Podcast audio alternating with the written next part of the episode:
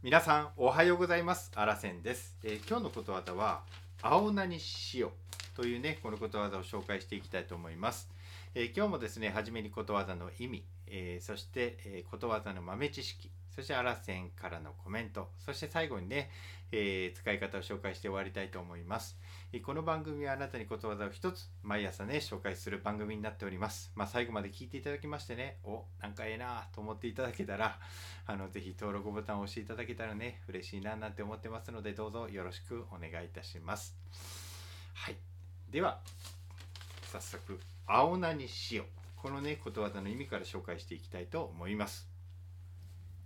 それまでの元気がなくなってしまいしょんぼりとうなだれてしまう様子の例え。これがねことわざの意味になります。えー続きましてことわざの豆知識をね紹介しますね、えー類語になめくじに塩っていうのがあります。でね英語例もねここでちょっと紹介したいなと思ってます。英語でもねこの意味のことわざがね使われてるんです。A person looks withered when depressed. A person looks withered when depressed. はい。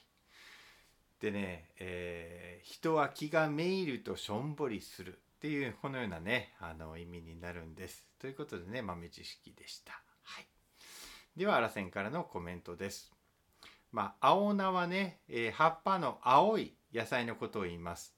まあ青い野菜にね塩を振りかけると水分が抜けてねしおれてしまいます。そこからさっきまでね元気だった人が急に元気をなくしてしょんぼりすることを言うんですよね。はい。えー青い野菜の葉にはなんと水分が90%も含まれていると言われています。だから生き生きとしているんです、でもねそれにね塩を振りかけるとなんと水分の50%が抜けてねくしゃーっていう風になってしまいます。まあ大きさも元の半分ぐらいになってしまいましてねまあ振りかけた塩が野菜の水分を強く外に吸い出す、えー働きをするからなんですね。実はあの漬物も梅干しもねこの塩のこの働きを利用してできるものです。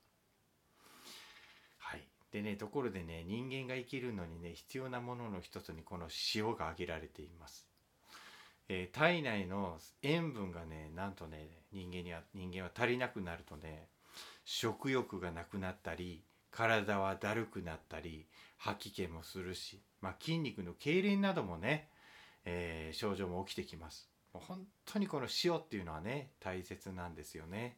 ということでねちょっとこの豆知識もちょっと紹介させていただきました。はい。まあ、ちなみにね、アラセンのね、子供時代のこともね、ちょっと紹介すると、まあ、体育の授業はね、もう超元気でしたけれども、まあ、それ以外の教科の授業はね、まさに塩なに塩状態でした。チーンっていう感じでね。はい。では、えー最後に使い方をね、紹介して終わりたいと思います。9! さっきまで教室ではしゃいでいた長谷川くん、先生に注意されて、しょんぼりしとるね。ほんまやな。まさに、青菜にしの塩のようになっちゃったわ。じゃんじゃんということで、まあ、毎回噛みまくりなんですけれども、すいません。はい、ということで、こんな使い方なら、なんかどうかなと思って提案させていただきました。はい。ということでね、えー今日も最後まで聞いていただきましてね、ありがとうございます。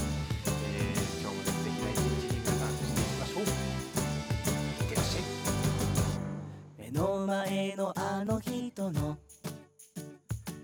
大切なあの人の心に火をつけて励まそうと思うのならあなたが燃えればいい。